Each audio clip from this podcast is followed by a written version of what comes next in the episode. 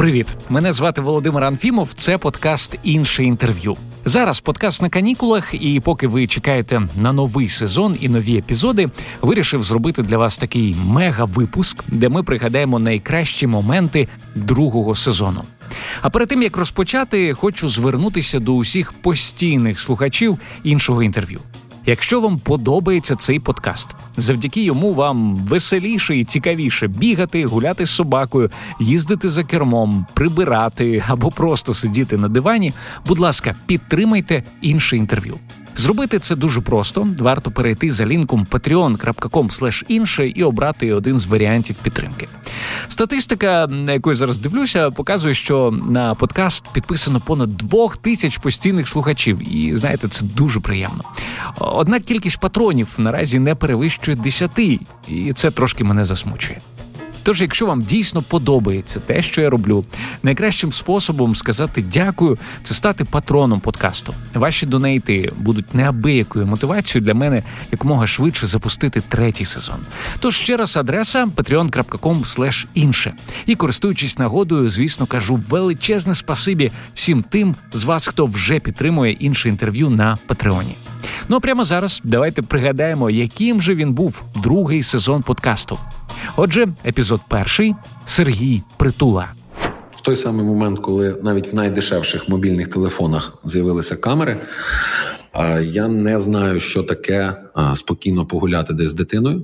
Я не знаю, що таке поїсти е, десь в закладі середньої цінової політики. Я не знаю, що це таке нормально подивитися футбол на трибуні. Я страшенно люблю футбол. Я люблю ходити на матчі, але ти не можеш нормально сидіти, коли кожних дві хвилини до тебе хтось підходить фоткатися, і е, а ти в цей момент хочеш за Україну горлянку дерти. Вже навіть в ні, це було не в Рейк'явіку, це було в Тампере. Я зробив е, невеличкий експеримент. У мене було був вкрай важливий вирішив такий важкий період.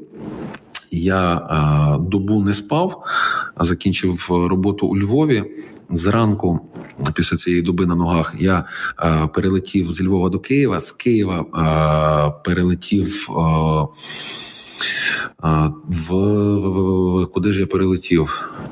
В Хельсінкі, по-моєму. Так. Із Хельсінкі автобусом переїхав в Тампере. Uh-huh. Ну, така дорога була не близька, і я приходжу на точку збору українських болівальників. Ну, таке, як завжди, це робиться, фан-посольство, так, фанатів. І я прийшов одним з перших. Там сиділа тільки одна компанія, чоловік 15 львівських ультрас, які побачили мене, звичайно, зразу: О, Притула, привіт, давай фоткатися. Я кажу: почекай, друже, дай ну я з дороги сяду, вип'ю з тобою пива, замовлю якусь піцу. Зараз все встигнемо. Значить, Я сідаю до львів'ян, я пригощаю їх пивом, нам приносять якісь піци, ми сидимо, балакаємо, балакаємо, балакаємо. І тут починають підтягуватися люди. Один підходить, можна сфоткатися. Ну, Я сижу з куском піци і бокалом пива. Я кажу, друже, можна я перекушу? Та давай, що то одна хвилина. Я кажу, будь ласка, я перепрошую, але ну ну незручно трошки. Ну ладно. Потім підійшов другий, потім підійшов третій, п'ятий, сьомий, двадцятий. Через деякий час ці е, львів'яни, які сиділи і кожного разу ржали з мене, е, що там знов черговий хтось підходить фоткатися. Вони спочатку вони перестали сміятися. Потім один з них сказав: Чувак, треба мати сталеві нерви. А потім а, відбулося something that was some magic. Ми прийшли на трибуну. Я вів колону українських вболівальників традиційно, як це було в ті часи на закордонних викатах. Ми приходимо на трибуну. Нас йшло чоловік 600, на трибуні ще чоловік 300. Uh-huh. І тільки я заходжу на сектор, зразу з різних кінців починають бігти тако з телефонами. Люди в цей момент е, львівські ультрас беруть мене в кільце. І, не добираючи слів, е, пояснюють людям, куди їм йти разом з їхніми телефонами. Була фраза, була фраза Матюк, Матюк, Матюк, дайте чоловіку футбол посмотреть. Ну це вже сказали харківські, які побачили ситуацію. А я товаришую із Хар... із ага. харків'янами ультрас, і з Дніпровськими, от із Львівськими. І мене просто взяли в кільце і дали мені можливість насолодитися футболом, а, викричатися, заряджати там голим торсом посвітити. Ну, все як воно має бути на нормальному футболі, коли ти хочеш. Круто відпочити і перебуваєш в колі однодумців. Тому е, така от розгалужена відповідь на ваше запитання. Так, втрата права на приватність це е, та ціна, яку мені доводиться платити. Пригадуємо другий епізод Вова зі Львова. Я помітив ти в ну, в тих інтерв'ю, які е, відносно нещодавні, ти не дуже сильно м, розповідаєш, власне, як ці п'ять років в Америці минули. Можеш може зробити виключення і розказати, власне, чим ти ці п'ять років Вова в Америці займався? Ем, Так, значить. Е...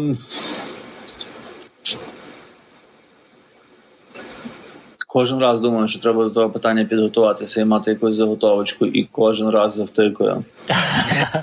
а, ну, можеш розказати просто, як є.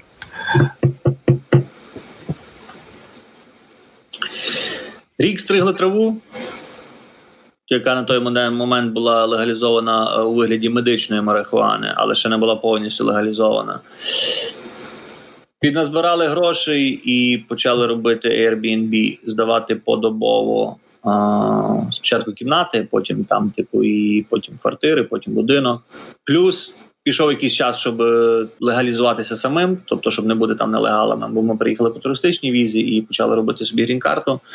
Грін-карти а, є така програма, яка дозволяє відомим людям, а, якщо доводять, що там досягли якогось рівня в себе на батьківщині мають намір продовжувати робити це тут, то типу можна отримати, якщо заканає нам за каналом, отримати грін-карти. Значить, це Uh, да, в плані, в плані діяльності, от те, що ти писав. Плюс там по інерції ще по старій пам'яті їздили м, трошки з концертами по українських громадах, е, там по тих містах, де ті громади більші. Знаєш, я, я, я з того моменту, я, я як тебе запитав, я як той жираф зараз сиджу, думаю, мені треба це це уточнити, тому що е, коли ти сказав про те, як ти як ти там заробляв, я, чи да, я, я правильно знав, тебе я знав, я знав, ти мені я знав, що ти мені не подаруєш того, і що ми не лишимо того минулому, що ще вернемося. Давай. Ти мав ти мав на увазі, що ти займався вирощуванням канабісу і його продажем? Е, Ні, ні, я думав про такий варіант, але щось коротше завжди мене, типу, стопало перед Ну, ти паче, тоді воно ще було типу нелегально. Там, типу, можна було заробляти більше грошей, але там і ризики були більші. Я знав, що я в кінці кінців приїхав не через то, е, типу, і от, там сильно наражатися на небезпеку не хотів. Ні, ми, типу, там є такий момент, е, коли, значить, е, трава росте і коли виростає, її зрізають. Перед тим як вона, типу, от типу, опиниться в магазинах, а, то її треба ще певним чином обробити. Тобто курять цвіття, так звані шишки. От е, з них треба було зістригти зайві типу листочки. uh Щоб типу люди, які купують, платили за те, що вони курять, а не за те, що вони викинуть. Типу, знаєш, uh от і це власне от той момент, який ми яким ми займалися якийсь час. А, ти, напевно, перший кому я розказую то в такому форматі, тому що я я ще й досі мені трошки типу топняк. Знаєш, ти їдеш е, ти їдеш підкорювати Америку, а потім, типу. А потім розказуєш про те, що ти стриг траву. Гостею третього епізоду була Джеррі Хейл. Питання, на яке можеш не відповідати, е, чи з'явився в Яни бойфренд? Ні, не з'явився. Відповідаю, тому що може таким чином з'явиться. А які ти до нього, може, які в тебе до нього вимоги? Ну це вже не бліц, це просто. Знаєте, мені здається, що ще пару рочків і ніяких вимог взагалі не лишиться. Мені просто мені би просто мужика. Та ладно, слухай, я я думаю, що вдома там поремонтував, дверку прикріпив до цього. Для цього є сервіс кабанчику. Треба, до речі, їм сказати, щоб вони проплатили нам цю інтеграцію. Блін, а можна там замовити прям фултайм? Е, Не знаю. Не знаю. Слухай, ну я впевнений, що до тебе дуже велика увага взагалі, в тому числі чоловіків. Самий прикол, що ти не знаєш, кому з них довіряти. Типу, ти не знаєш. Ну по-любому у них є очарованість твоєю знову ж таки популярністю. Вони там собі придумали тобі уже образ. Ти йому по-любому потім будеш не відповідати. А, Плюс ти не хочеш, щоб тебе любили за якісь Хочеться, щоб тебе як людину просто сприймали. А з іншого боку, я от так говорю, а у самої там є вимоги да, до чувака. Ну, як як вимоги? По-перше, це якісь такі е, просто зовнішні критерії, які ми ми все одно людей оцінюємо за якоюсь там схожістю і ніби спорідненістю. Для мене це я не знаю темне волосся, скоріше за все. Ну, я такий образ собі бачу: темне волосся, красиві пальці, е, високий зріст. І людина має бути спортивною, тому що я ну, сповідую такий образ життя, і не знаю, я я не уявляю, щоб у чувака був інакшим. Просто у нас буде менше точок дотику. Може бути одна точка дотику його пузо, коли він тебе буде обіймати.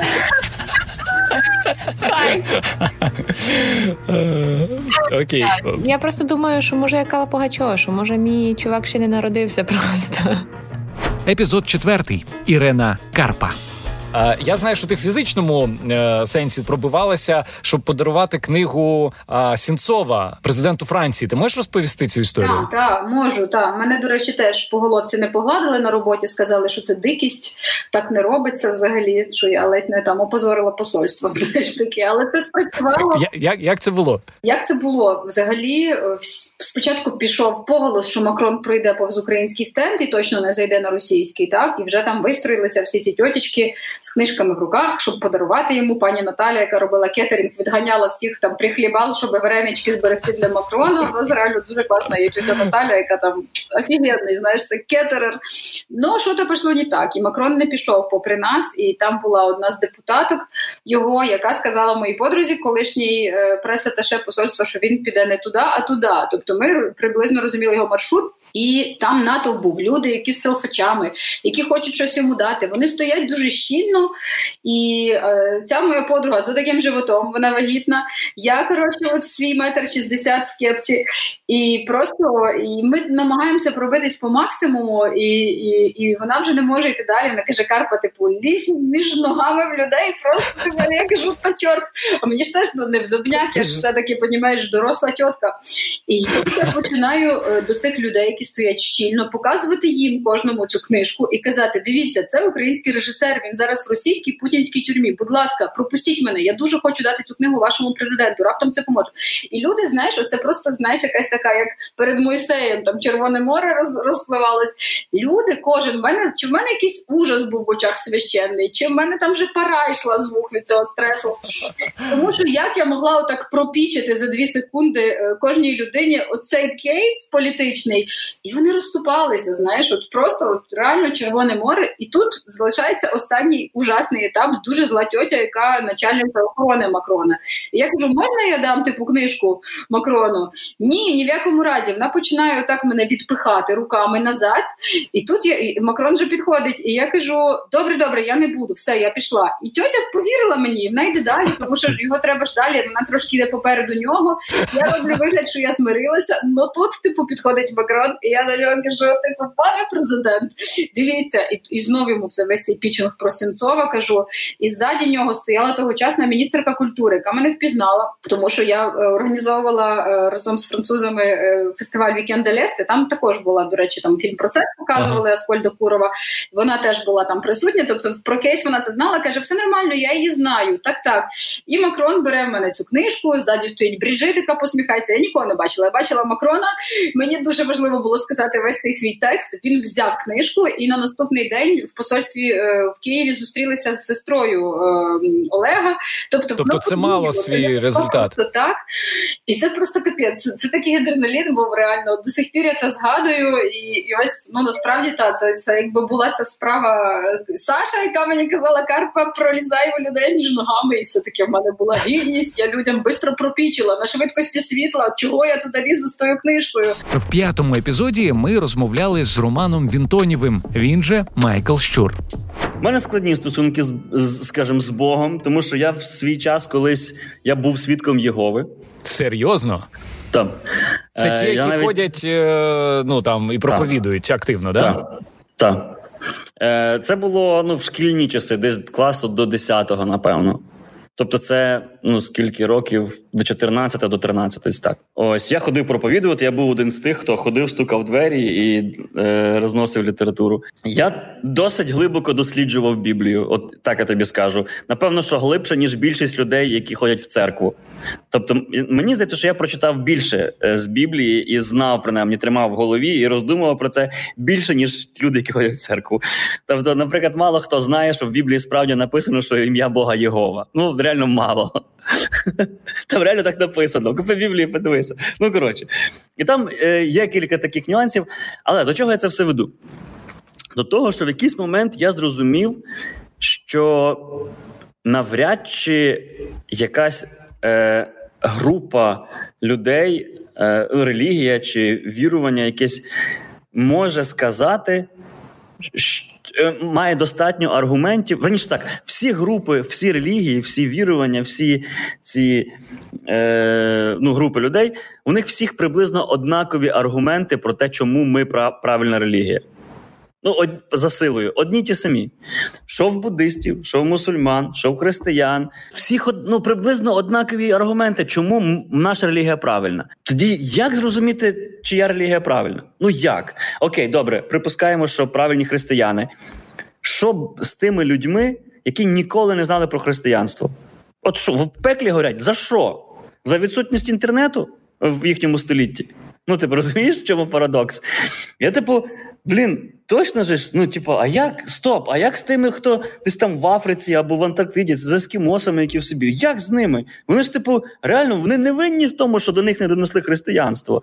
І тоді виходить, що, припустимо, є рай, він потрапляє в рай, якщо ми за християнськими, і він продовжує бути впевнений, що він все добре робив. А якщо в рай потраплять ті, хто їв людей. Він же ж о, так мені Бог послав і тут їжу. Ну розумієш?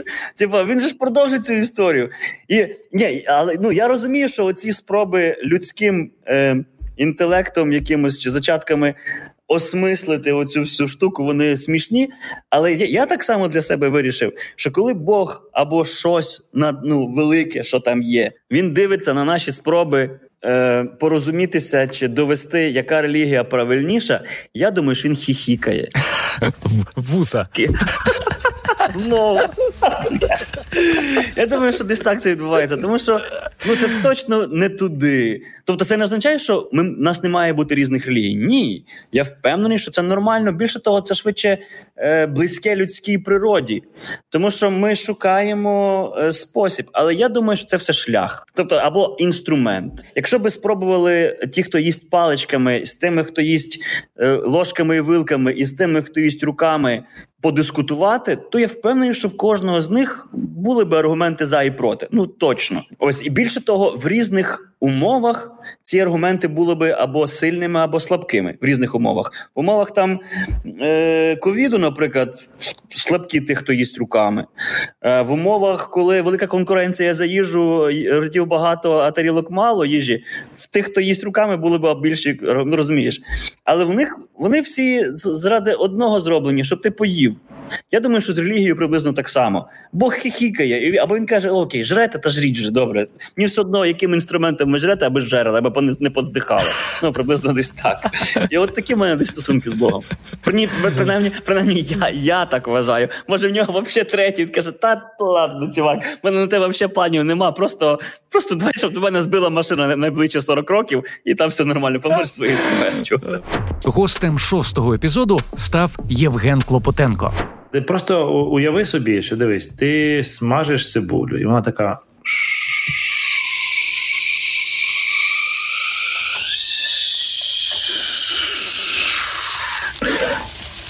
Насправді, в кожному продукті, який смажиться, в ньому є рідина, вода. І ми відчуваємо цей шипіння, коли вода починає смажитись, ну, смажиться з е, ну, випаровується. І чим більше води, тим буде звук тихіше. Чим менше води, тим е, вода буде випаровуватися швидше, і вже сухі елементи почнуть видавати такий звук і аромат. Як тільки ти відчуваєш аромат, це означає, що почало пригорати. Це означає, що дуже скоро воно вже треба вимикати. Тому тобі не потрібно тобі не потрібно нічого знати, треба просто слухати звук, як як тебе смажиться картопля. Вона така буде буде. Якщо так шипить, означає, що супер, вона зараз починає пригорати. Значить, це той момент, коли круто так як тільки стає тихіше, треба знімати, бо вона вже там немає рідини, вона буде занадто сухою. І все, тобі не треба перевертати, треба просто покласти її і робити, що хочеш, але слухати, вона з тобою говорить через воду. Тобто, ну взагалі можна готувати навіть я не знаю з пов'язкою на на очах і і просто на слух. Без проблем. Ну, якщо ну, звичайно, це не є проблема. Ну ти з водою важче, ну якщо ти просто суп вариш, але якщо смажити без проблем і ну. Це так, так, так, так і на кухні готуються. Якщо ти в ресторані працюєш, то в тебе чотири чотири пательні одночасно е, на них щось смажиться, а ти віддаєш замовлення, і ти чуєш просто, ти контролюєш спиною і звуком, ти контролюєш е, ступінь, коли вона готова. Ну ще інколи ніс, бо якщо ніс, означає, що вона пригоріла. Якщо нічого не пахне, і ти від просто слухаєш, ти дивишся туди вперед, а слухаєш е, ну задом, і ти все відчуваєш. І це та магія, яку мало хто розуміє. Епізод сьомий Марко Галаневич з гурту Даха Браха. Чомусь мені згадалися твої слова про те, що навіть коли ти дивишся на своїх е, дітей, ти бачиш вплив Росії.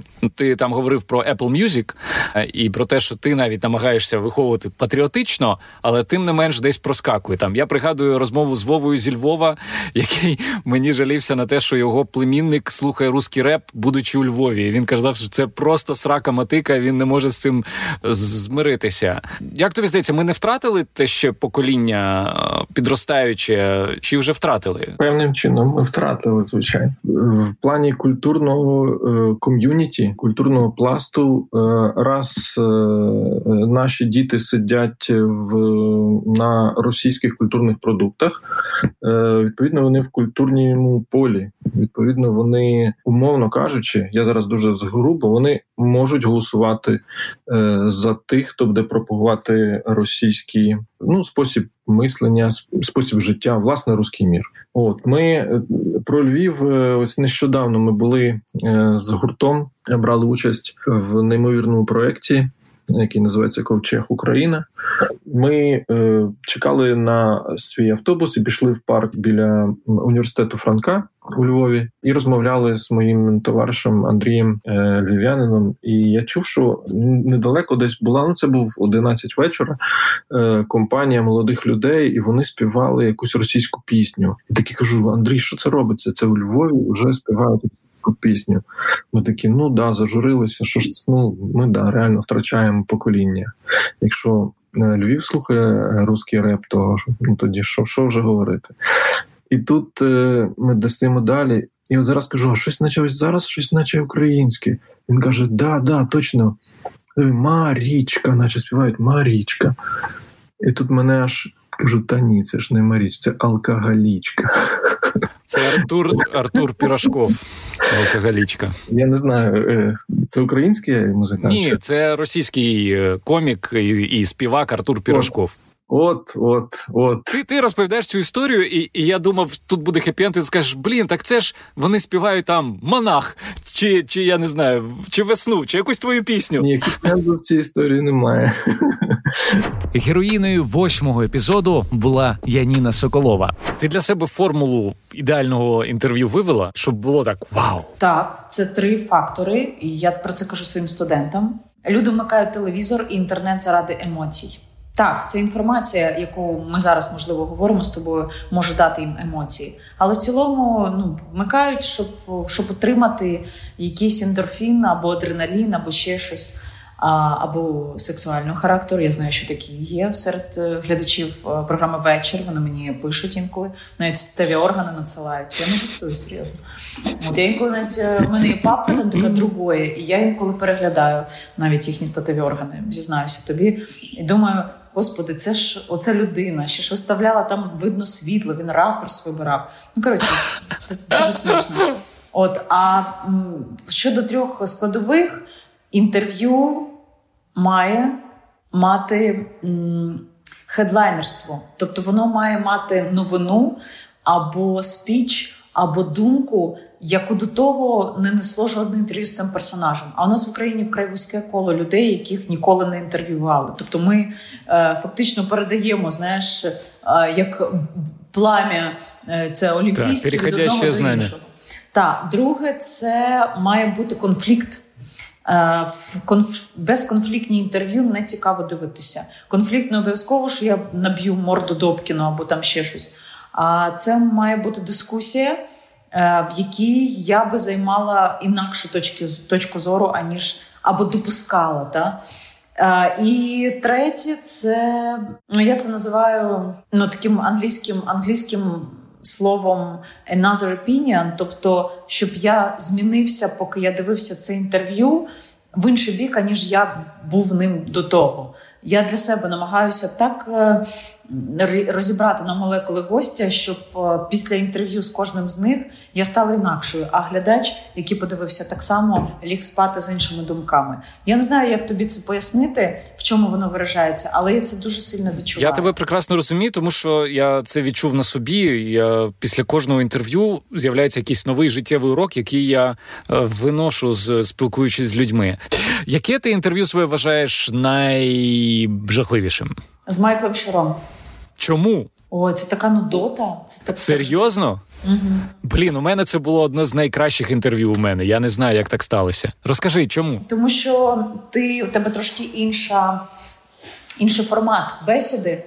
А, І Рому видно було, що я його трохи підбішувала, і і він е, ну буває таке. Слухай, це ж е, це ж творчі люди. А з приводу е, чому погано було? Ну тому що гість, який не хоче давати інтерв'ю і сидить з примусу, це гість, який робить провальним інтерв'ю.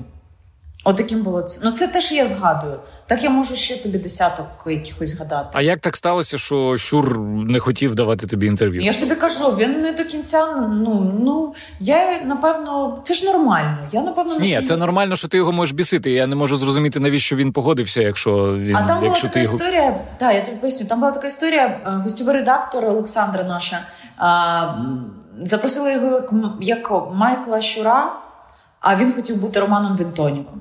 Mm. І тут, тут нестиковочка була. А ми примушували його бути Майклом Щиром. А він не любить, коли його примушують, тому все.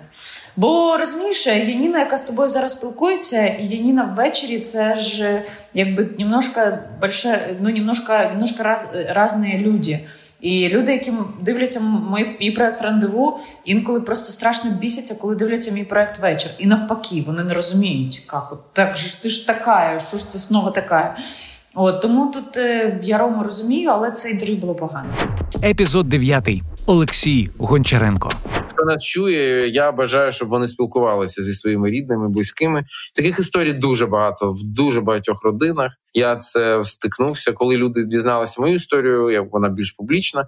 То люди мені багато людей мені може хтось виговориться чи ще розповідали багато історій схожих. Хтось з братом не спілкується, хтось з татом. Ну саме частіше це з батьком. Так, це так, саме, так. Це... Да, це саме така, якби стандартна класична історія. На жаль, в Україні я не знаю, як там в інших країнах, а в Україні це дуже розповсюджена історія, що батько зникає, якось не цікавиться дитиною, і цього контакту немає, і і так далі. і так далі. Тобто, це історія така. І для мене, як для батька, тобто, якщо казати, що психологічно в мені це змінило.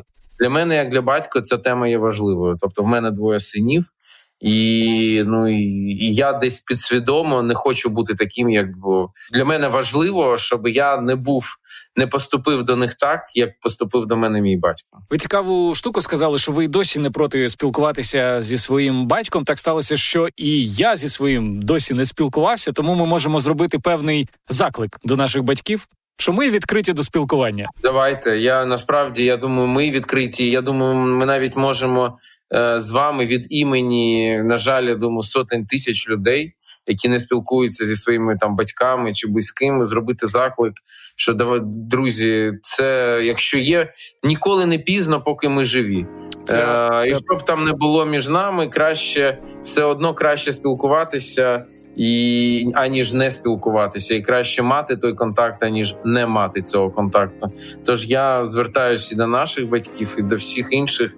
Знайдіть час, можливість, не соромтесь постукатись першим, е, навіть якщо ви вважаєте, що ви праві. Не соромтеся тут не питання, хто правий, хто не правий. Це погано для всіх. Я абсолютно на всі 100% з вами погоджуюсь. Тут якийсь момент я відчув себе як на шоу Опри Вінфрі. У нас майже майже так. Добре. Є така історія. Ну слухайте, це життя, це щось людяне, людське. Героїною 10-го епізоду була пані Едіт Єва Егер. Повертаючись до вашої історії, в книзі ви згадуєте, що коли вас разом з родиною забрали з дому і посадили в вагони, ви не знали, куди ви їдете. І що, начебто, ваш батько навіть зрадів, коли побачив напис на воротах Аушвіцу «Arbeit macht frei» – праця звільняє. Він думав, що це просто такий трудовий табір.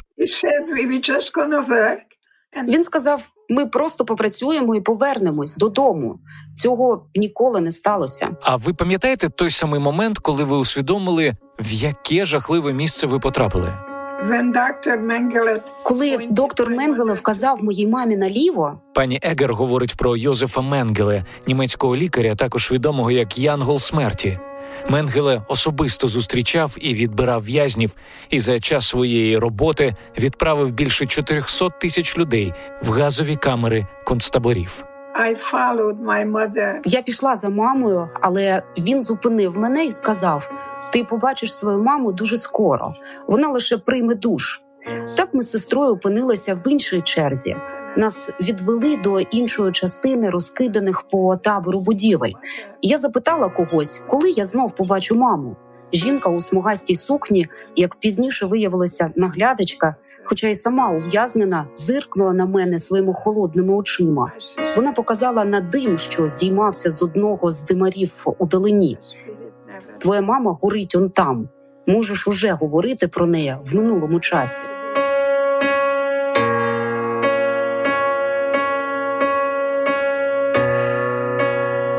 Саме тоді я все усвідомила. Моя сестра обійняла мене і сказала: дух ніколи не вмирає. І ось чому я там, де є зараз. Я впевнена, що один з найкращих дарів Бога є дар пам'яті. Я роблю все, що в моїх силах, аби знати, мої батьки не померли дарма. У мене є борг перед ними. Я маю розповідати світові, що відбувається, коли хороші люди роблять жахливі речі. Тому я хочу бути амбасадором толерантності і надихати людей об'єднуватися. Ти можеш бути собою, я можу бути собою, але разом ми будемо міцнішими. І це те, чого я навчилася в Аушвіці. Все, що в нас було, це спільнота, і ті, хто думав лише про себе, не мав шансів. Так, я одразу пригадав ту історію, коли ви поділилися хлібом з дівчатами, і пізніше це врятувало вам життя. Exactly. Так, одного дня я танцювала для доктора Менгеле. Він дав мені за це шматок хліба. Я могла його кудись сховати і потім з'їсти сама, але я вирішила ним поділитися. Вже пізніше, коли ми з останніх сил йшли маршем смерті від Маутгаузена до Гунскірхена, всі навколо були зморені й голодні. Почався канібалізм. Якщо ти зупинявся, тебе вбивали на місці. В якийсь момент я просто фізично не могла рухатися. Я зупинилася, і дівчата, з якими я тоді поділилася хлібом, сплели свої пальці, утворивши живе крісло. Вони підхопили мене і не дали вмерти. Співпраця ось назва гри, не змагання або домінування. Ми маємо запитати себе, як ми можемо розширити наші можливості завдяки нашим відмінностям. І тому, коли ви одружені, ви маєте вчитися домовлятися і йти на компроміс. Так, я стараюся цьому вчитися щодня. Сподіваюся, я гарний студент. Пані Егер, в вашій книзі, окрім готовності до співпраці, ви також згадуєте про цікавість, про допитливість, е, як про рису, яка допомогла вам вижити. Розкажіть, будь ласка, про це. I, my curiosity. Моя цікавість допомогла мені вижити, тому що я завжди хотіла дізнатися, що ж буде далі, і це дає тобі сили не здаватися, ніколи не здаватися, тому що ти мислиш таким чином. Це тимчасово, і я виживу. Ти створюєш те, про що думаєш. Дуже важливо звертати увагу на своє мислення, адже думки мають властивість підсилювати той чи інший тип поведінки. До речі, рекомендую позбавитися двох слів завжди і ніколи. Одна моя знайома лікарка каже: я завжди знайомлюся не з тими хлопцями, я ніколи не знайду нормального чоловіка. Якщо ви будете говорити так, це саме те, що вам дасть Господь. Тому позбавляйтеся всіх цих ніколи. Замініть їх краще на до цього моменту, те, як ви говорите до себе, відображається на ваших почуттях та емоціях. В 11 епізоді ми розмовляли з Доржем Бату. Ти в одному інтерв'ю сказав, що е, зі своїм вчителем ти познайомився завдяки дідусеві, е, який з ним товаришував.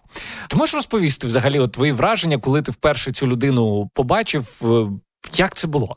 Мене повезли в монастир показати, бо думали, що щось зі мною не так.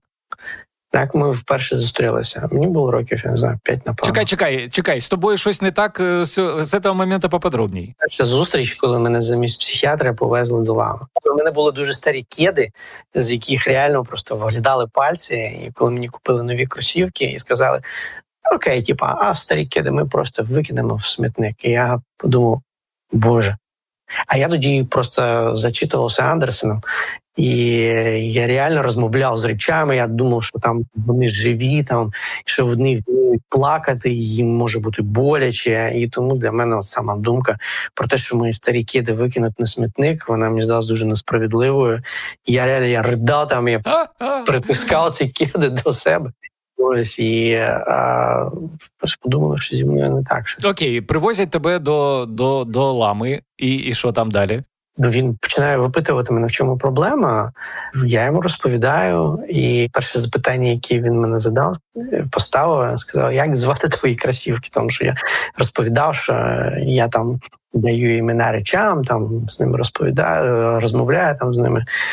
І неочікувано Бо я звик, що дорослі кажуть, що може якась дурня там, але він дуже серйозно цьому поставився насправді. Не почав розповідати про те, що в речах, в горах, в річках, в кожному предметі живуть духи, захюсини, з якими треба розмовляти, яких не можу не можна ображати, як в принципі все живе. І мені якось це дуже сильно зайшло. Хм. І як з часом ти став е, його учнем? Чи ви просто час від часу бачилися? Які у вас були стосунки? Він захотів продовжити стосунки. Він е, хотів, щоб я став його учнем, і певний час свого дитинства я з ним провів. Ми провели разом, і в принципі цей період е, для мене був дуже визначним і сформував, скажімо так, е, і мій характер, і мій світогляд. Звичайно, це не одразу проявилося, тому що багато з того, що говорив мені тоді е, Чимідорш, я над цим задумувався взагалі тільки зараз, тому що раніше це для мене був порожній звук. Він колись сказав: ти запам'ятай, а зрозумієш потім. Так воно і вийшло. Якщо говорити про якісь поради, про якісь мудрості, ну насправді, друзі, в книзі дуже багато е, мудрих цитат е, вчителя Доржа. А, Але якщо от, я не знаю, виділити там одну чи дві е, якісь поради, найкраще, які давав тобі вчитель, що тобі першим спадає на думку? Не поспішати з висновком. Хм. Насправді деякі речі здаються нам зовсім не такими, якими вони є насправді. І якщо подивитися на них спокійно, якщо відкинути емоції, то це, в общем-то, варто того, щоб почекати, видихнути і не поспішати з висновком. В 12-му епізоді ми говорили з Володимиром Нечипоруком. Ну от, а якщо говорити про про найперший взагалі тиждень е, моди, пам'ятаєте, яким він був? І ну звісно, що це порівняння там дуже не навіть некоректне, але тим не менше, якщо порівнювати з тим, що є там зараз, да, і те, що було тоді. Ой, ну це це, це було ну дуже феєричним, але знову ж таки збіг обставин, от коли от в тих часах от ти починаєш рух кудись, і з'являлась купа якихось можливостей, е, навіть несподіваних. Коли ми придумали, що будемо робити тиждень е, моди, у нас на поверсі поверсі, де був офіс рекламної агенції, е, знаходився офіс е, Сігрема. Е, це компанія, яка торгувала алкоголем. В тому числі в їхньому портфелі була водка абсолют. І на перекурі, а курили ми не в кабінетах, а в курілки. Слово за слово, кажемо, сусіди, у нас тут така ідея, може, нам якось фуршет допоможете накрити. Каже, ні, у нас у абсолюта в цьому році в маркетинговій стратегії захід на фешн мм. події. Прекрасно. Там зв'язалися, вони там дали гроші, вони нам прислали три сукні, які для них зробили дизайнери. У нас був перший заднік, там моделі виходили з такого силуета пляшки Absolut. Історія задніка, е, ну, компанія, яка його монтувала, це фанера, е, величезні площі, і от уже гості там на вулиці збираються під будинком актора на Ярвалу, а ці ще монтують. І тут відбувається цей волшебний момент, коли там ламається ззаду рейки, і ця здоров'яна здоровенная штука падає. Я такого високохудожнього мату, який сповнив дизайнер Сережа Бизов, там інтелігент і так далі. Я в своєму житті не чув ні до, ні після. Тобто там було закручено сюжет, все, що можна, і це справило якесь чарівне враження. Тобто вони півдня це збирали, якщо не більше, то назад вони його поставили після падіння буквально хвилини лічення. Воно якось волшебним образом це все відбувалося. Гості були е, теж е, досить цікаво одягнені. Тобто це ще початок всього. Тому е, от все, що було максимально брендовано, от якщо була у пані Ковтинка там діджи, там Дольче Габана на, на весь її бюджет, то вона його брала. Якщо в неї були там якісь чоботи з е, блістюльками, і вони теж там який-небудь Louis Vuitton чи там Гатія, це бралося обов'язково. Вчилися всі, да? дизайнери, е, глядачі, організатори і так далі. Це була така еволюція. Переважно це було таке добре ставлення до всього. Да, До нас, що ми це зробили е, у глядачів, до дизайнерів, що вони це зробили, що от вони такі кльові. А якщо вони ще там отримали якусь довідку, що вони кльові, да там Вітянізімов виграв в вільнісі конкурс інвок. Оп, ми отримали зразу міжнародну зірку. Да, Нагадали людям, що Льоша Залєвський там адміралтійську глу Е, чи е, пустовіт там стажувалася в Парижі. Ну людям, коли розповідаєш, що що воно все хорошо, да що не треба дивитись тільки на лейбл і так далі. Бо mm-hmm. такий стереотип ну ж ті made in, воно дуже. Ну, Ну і досі там якби працює. Якщо поперешивати бірки, там не знаю, Оксана Караванська почепити на там, П'єр Кардена і навпаки, то тут же поміняється стан. Скаже, фу, ну це чорті що, а це да, о, і будуть сокати. А це П'єр Карден, да. да. Будуть сокати язиками, бо знань якби спеціальних бракує, все все на, на, на смак і на внушаємость. Да. Епізод 13. Оксана Линів.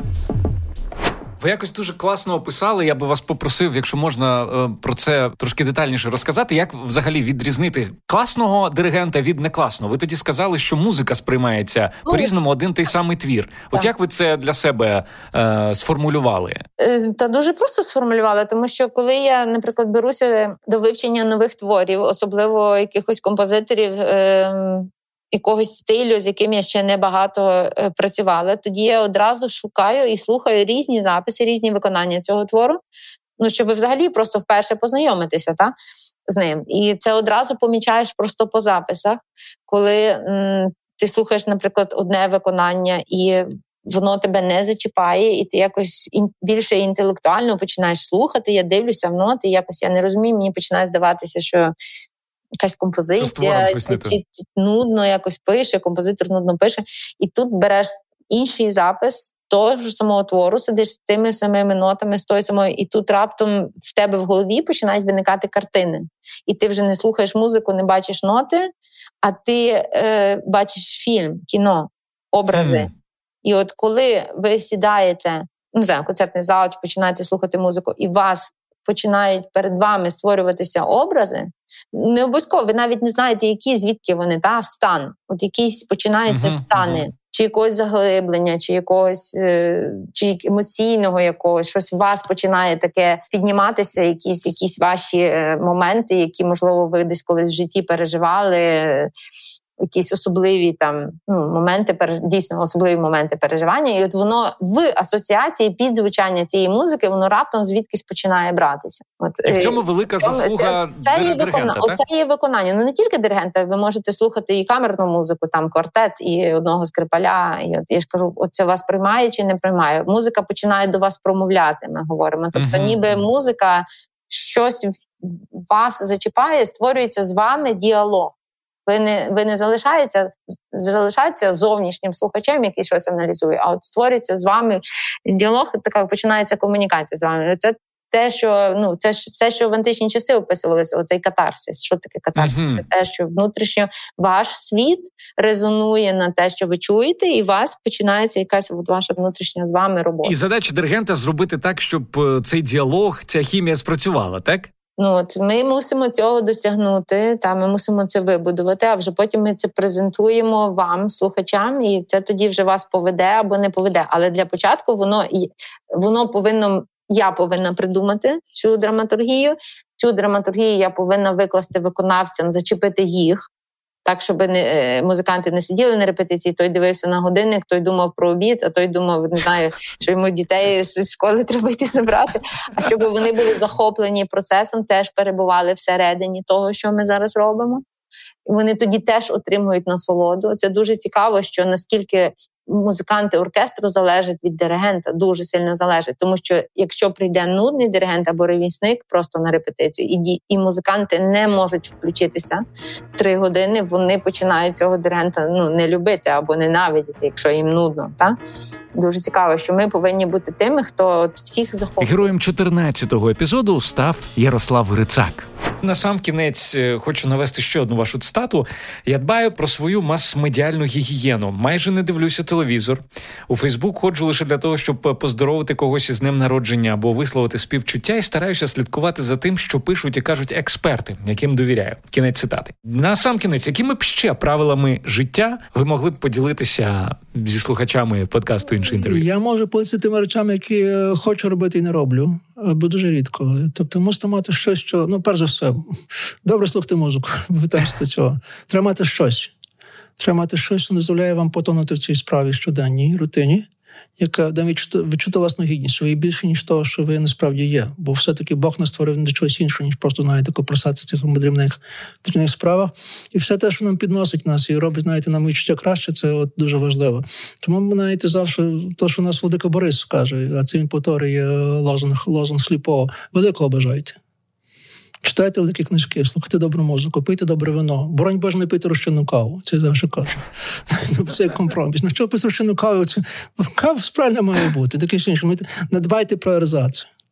Знаєте ерзацами. Знаєте, шукайте те, що вам відповідає, це все інше. Не годіться, не робіть цих компромісів. І так компромісів дуже багато є. Стайте по ранні тих речах, від яких залежить ваш добробут, ваша психічна гігієна.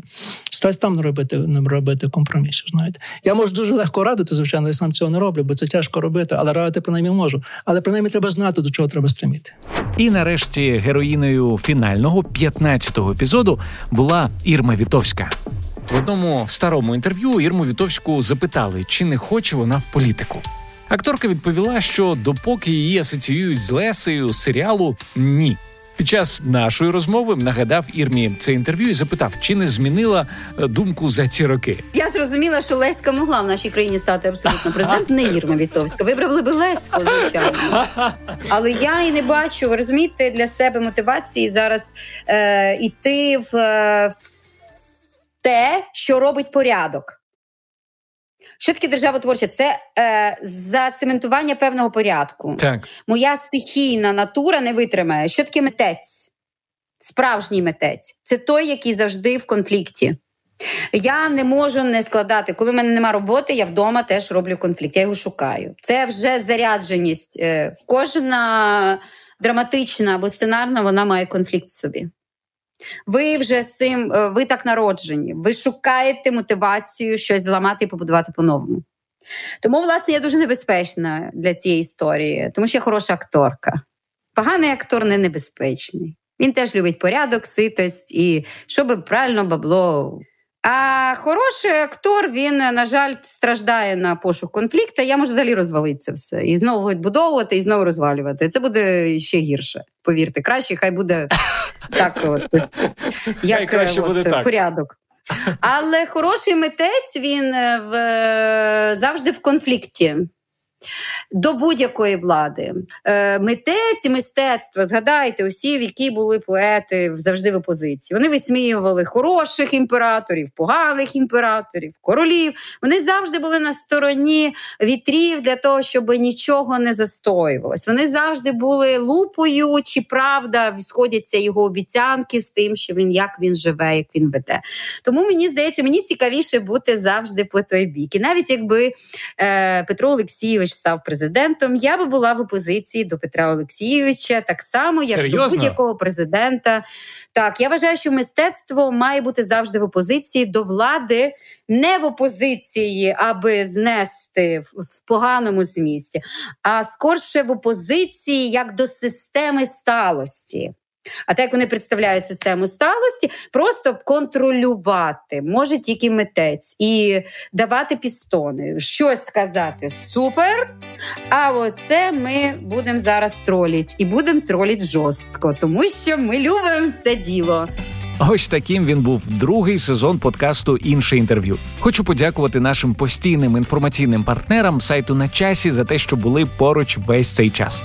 Також величезне спасибі всім вам, друзі, і окрема подяка та низький уклін патронам іншого інтерв'ю. Ваша підтримка безцінна. Вже незабаром обіцяю повернутися з новим третім сезоном, який впевнений буде ще цікавішим. З вами був Володимир Анфімов. Почуємося.